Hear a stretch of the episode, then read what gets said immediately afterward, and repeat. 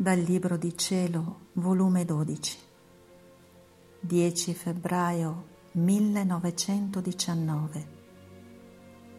Gesù chiede a Luisa se vuol vivere nel suo volere, se vuole accettare l'ufficio di secondo anello con la sua umanità e se vuole accettare il suo amore come proprio ed il suo volere come vita.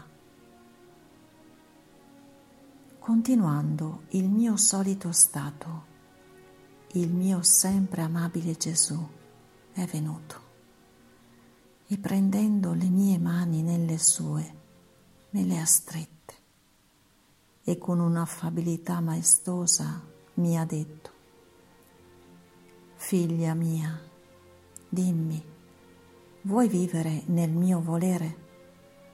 Vuoi accettare l'ufficio di secondo anello con la mia umanità?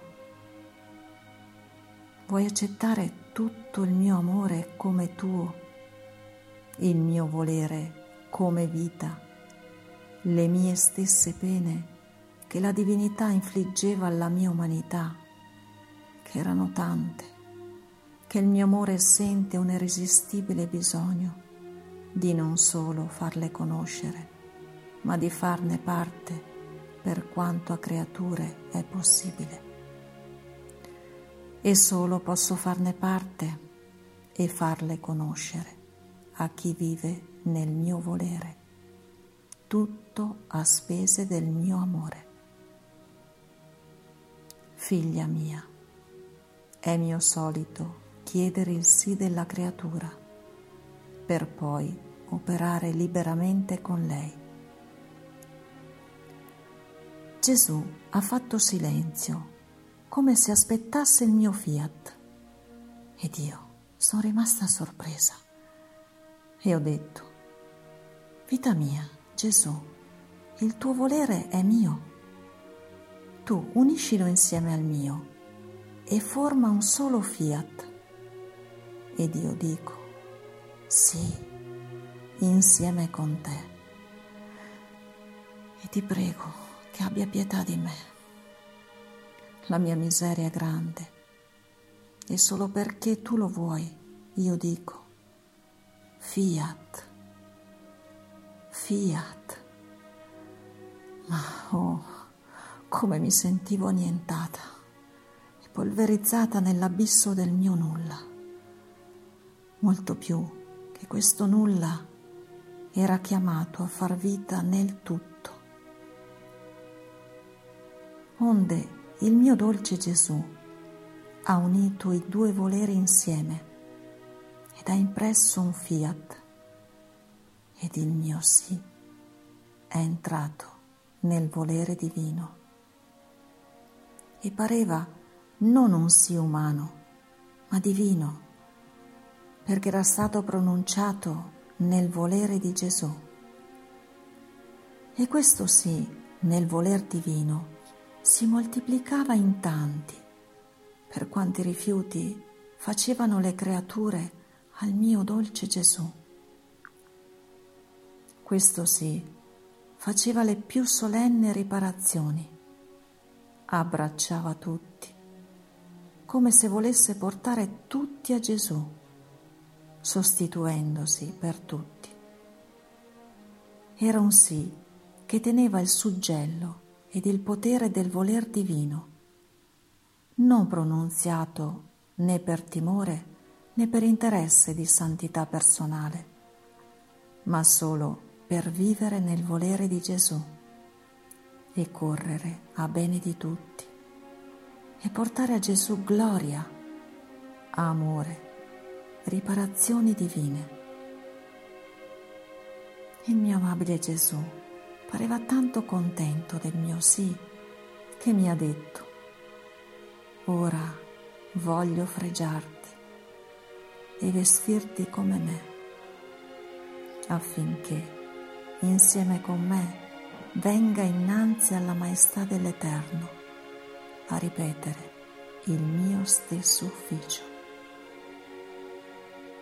Onde Gesù mi ha vestita e come immedesimata con la sua umanità. Ed insieme ci siamo trovati innanzi alla Maestà Suprema. Io non so dire.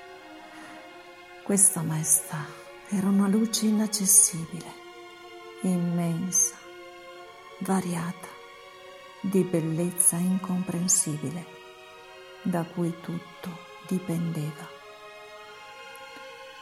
Io ne sono rimasta sperduta e la stessa umanità del mio Gesù rimaneva piccola.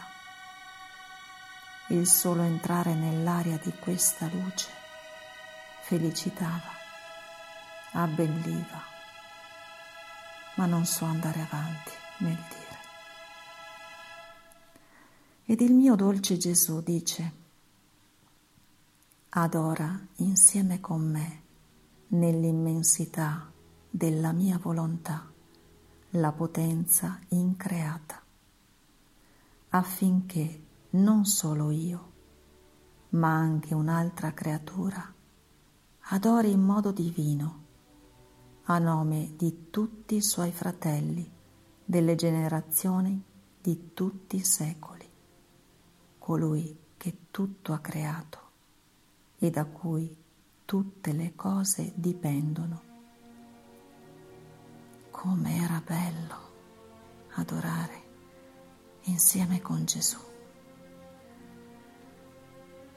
Queste adorazioni si moltiplicavano per tutti, si mettevano innanzi al trono dell'Eterno, come a difesa per chi non avrebbe riconosciuto l'eterna maestà, anzi insultata, e correvano a bene di tutti per farla conoscere.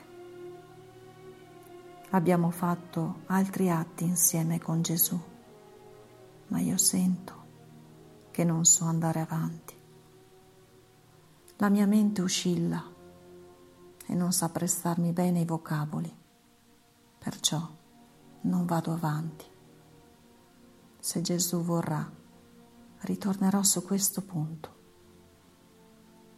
Onde il mio dolce Gesù mi ha ricondotta in me stessa, ma la mia mente è restata legata come ad un punto eterno, da cui non poteva spostarsi. Gesù, Gesù, aiutami a corrispondere alle tue grazie. Aiuta la tua piccola figlia. Aiuta la tua piccola favilla.